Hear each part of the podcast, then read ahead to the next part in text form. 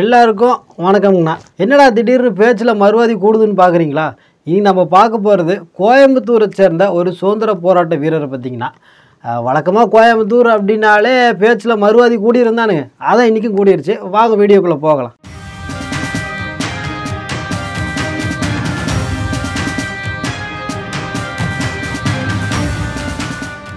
கொங்கு மண்டல பகுதிகளில் இருக்கக்கூடிய மக்களுக்கு சுதந்திர வேட்கை ஏற்படுத்தி அவங்கள சுதந்திரத்துக்காக போராட தூண்டியவர் சுப்பிரமணியம் என்கின்ற சுப்ரி கொங்கு மண்டலம் அதாவது இன்னைக்கு இருக்கக்கூடிய சேலம் கோயம்புத்தூர் திருப்பூர் இந்த பகுதிகளில் இருக்கக்கூடிய ஒவ்வொரு கிராமங்களுக்கும் காங்கிரஸ் இயக்கத்தினுடைய கிளைகளை ஆரம்பித்தவர் அங்கே இருக்கக்கூடிய மக்களுக்கு சுதந்திரத்துக்கான வேட்கையை ஏற்படுத்தி போராட தூண்டியவர்.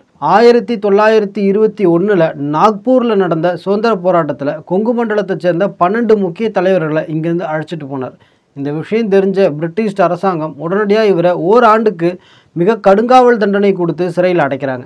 ஆயிரத்தி தொள்ளாயிரத்தி இருபத்தி ஒன்பதாவது ஆண்டு லாகூரில் கூடிய காங்கிரஸ் மாநாட்டில் முழு சுதந்திர பிரகடனம் அறிவிக்கப்படுது. இதனை ஒட்டி ஜனவரி இருபத்தி ஆறாம் தேதி தான் இனிமேல் நமக்கு சுதந்திர தினம் அப்படின்னு சொல்லி முடிவு செய்யப்படுது. இந்த முடிவை லாகூருக்கு போய் நேரடியாக கேட்டுட்டு வந்த நம்மளுடைய சுப்பிரமணியம் அவர்கள் கோயம்புத்தூரில் இருக்கக்கூடிய ஒவ்வொரு வீட்டுக்கும் நேரடியாக சுற்றுப்பயணம் செஞ்சு எல்லாருக்கிட்டையும் இந்த தகவலை தெரிவித்து ஜனவரி இருபத்தி ஆறாம் தேதி சுதந்திர கொண்டாட்டத்தை நட நடத்த சொல்லி சொல்கிறார் அது மட்டும் இல்லாமல் ஆயிரத்தி தொள்ளாயிரத்தி முப்பதாம் ஆண்டு தண்டி யாத்திரை துவங்கி அது முடிகிற வரைக்கும் கொங்கு மண்டலத்தினுடைய பகுதிகளில் தினம் தினம் ஏதாவது ஒரு ஊர்வலங்களை சுதந்திரத்திற்காக இவர் பண்ணிக்கிட்டே இருந்தார்.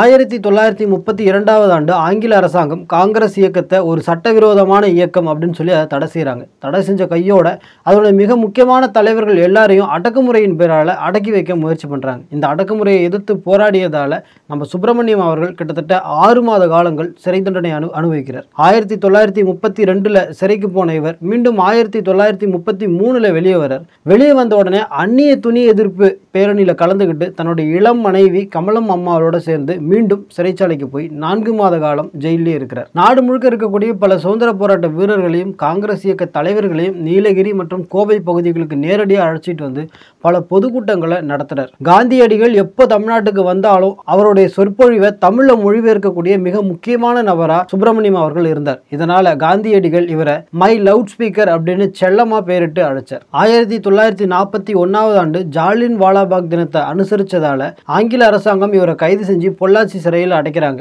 வெளியே வந்த உடனே ஆயிரத்தி தொள்ளாயிரத்தி நாற்பத்தி இரண்டாம் ஆண்டு மறுபடியும் வெள்ளையனே வெளியேறு போராட்டத்தில் கலந்துக்கிட்டதால இவருடைய இந்த தொடர் சுதந்திர போராட்டங்களை பார்த்த பிரிட்டிஷ் அரசாங்கம் இவர் மேலே தேசிய பாதுகாப்பு சட்டத்தின்படி நடவடிக்கை எடுத்து இவரை வேலூர் தஞ்சாவூர் உள்ளிட்ட சிறைகளில் தொடர்ச்சியாக மாற்றி மாற்றி மாற்றி சிறையிலே வச்சிருக்கிறாங்க. சுதந்திரம் தாண்டி மிகப்பெரிய முருக பக்தரான இவர் முருகன் மேலே பல பாடல்கள் எழுதியிருக்கிறார். தன்னுடைய தொண்ணூறாவது வயதில் இவர் இறைவனடி சேர்றார்.